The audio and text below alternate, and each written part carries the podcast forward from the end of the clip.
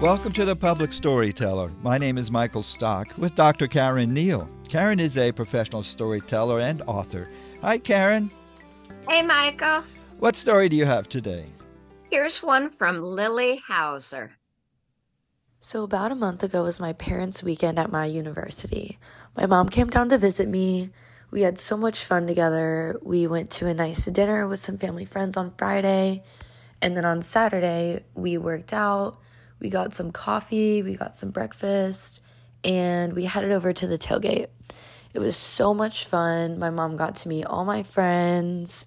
She had a great time. So after this, we went to this bar where everyone went to after. We got some food, we got some water, hydrate ourselves, and kind of like a refresh. So then we went to another dinner with the family friends. I'm friends with one of their daughters. So after this, me and her still wanted to go out because it was early. So my mom said, You guys go out. I'll come pick you up. Just text me whenever you need a ride. I'll come get you. And said bye. We went back to the bar. My friends and I had a great time. Once it was time to go, I went to check where my phone was and I just could not find it. It was nowhere. I asked all the bartenders, I asked everyone there if they had seen it. No one had seen it. It was in my pocket because I'm still in my tailgate clothes, so I didn't bring a purse. I'm sure someone grabbed it or I dropped it and then someone grabbed it. So I'm freaking out. I need to call my mom to tell her to pick me up. And thank God my mom was there that weekend because I don't know what I would have done without her. So I called my mom off of my friend's phone. She came and picked us up I was pretty mad at myself. My mom was pretty mad at me too because she had bought me my phone not too long ago, and uh, it's just so annoying whenever that happens. But my mom and I ended up just going back to bed in my apartment, and then I woke up and I was gonna call the bar again to see if it had turned up. They didn't even open until later, so we couldn't even go or call. And then I remembered that I saw this TikTok over summer and it was about this girl telling this story about how someone stole her phone. She only knew that it got stolen because she did this iPhone hack in settings where you turn on a couple of settings and you can see your location even when your phone's dead or disabled. So I did that. My computer said that it was at a house in Boynton Beach, which is about 20 minutes north of me it was kind of obvious that someone took it, it got stolen. So, me and my mom drove to that house in Boynton Beach and we walked up, and this house was covered in trash and junk, and there were cracks in the windows. It was really sketchy, but I wasn't scared because my mom was there. And again, I don't know how I would have even went about this if my mom hadn't have been there. So I guess everything happens for a reason. So me and my mom walk up to the door.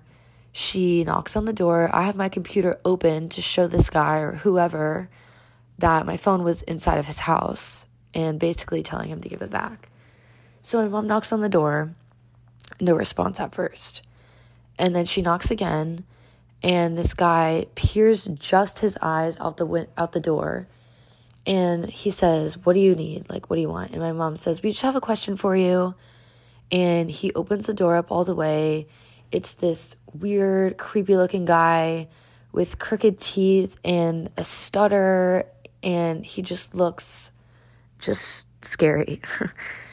and my mom says, My daughter lost her phone last night, and it says that it's inside of your house. Like, can you give it back?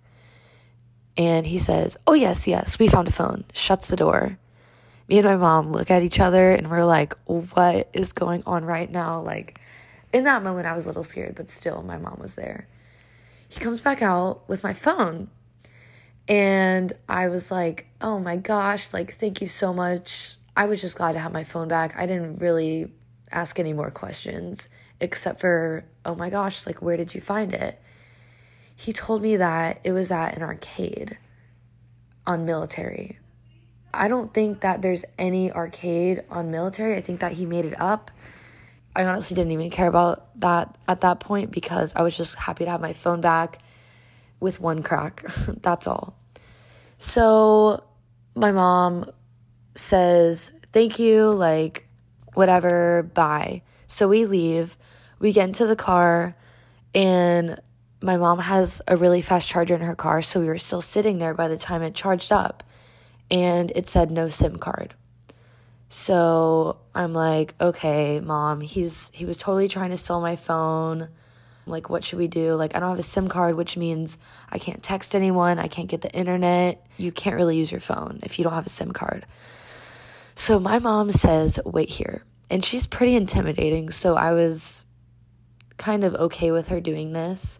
She got out of the car, she knocked on the door again, and she told me, she said, my daughter says that there's no SIM card in the phone, so can you just give it back?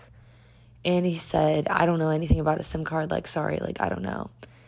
And I guess she tried to ask him again, and he was like, I have no idea. Who knows if he was lying or not? So she comes back in the car. We get home, we call T Mobile, and they tell us that there's no actual SIM card anymore. It's all built in in the phone. So I guess he had only deactivated it, which obviously he was trying to sell my phone. He was trying to wipe it so he could sell it and make some money. But thankfully, we got it back in time. And thankfully, we got the SIM card reactivated again. My phone was totally normal. Thank goodness for my mom. Thank goodness for this girl on TikTok that I saw. I am so lucky.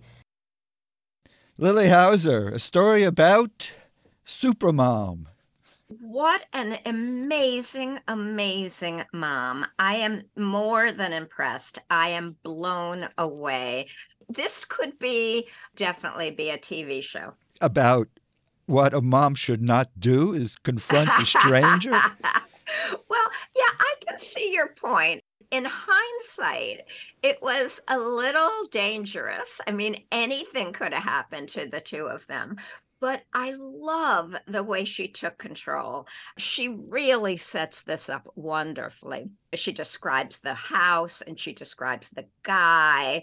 And then she's got this hack that she knows about uh, uh to find it in the first place and the whole thing. It's such a modern story could not have happened 50 years ago for all kinds of reasons. First of all there weren't these phones uh, even even 30 20 years ago these smartphones.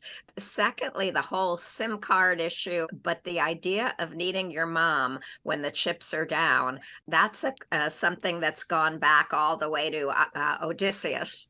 That was interesting how the daughter felt safe in an unsafe situation because her mom was there.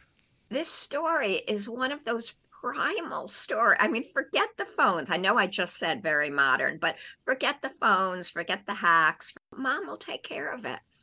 I do have a question about the TikTok hack because I was under the impression a hack is a, has a negative connotation, but finding a way to find your phone is is a good trick to have on TikTok.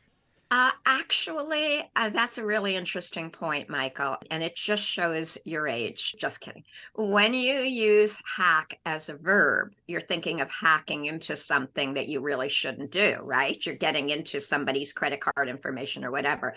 But think of the expression life hack as a noun. A hack is a way around something, a way to fix something that is that you wouldn't have expected. I guess that's how I look at a hack. What I really want to focus on is the gratitude.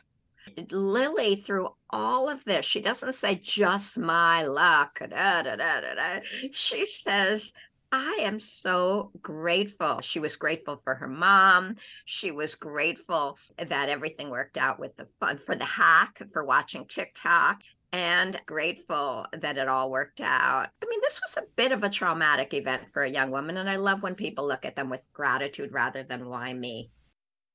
Well, thanks for bringing that story in, Karen. If our listeners have a South Florida story they'd like to share, how can they get in touch with you?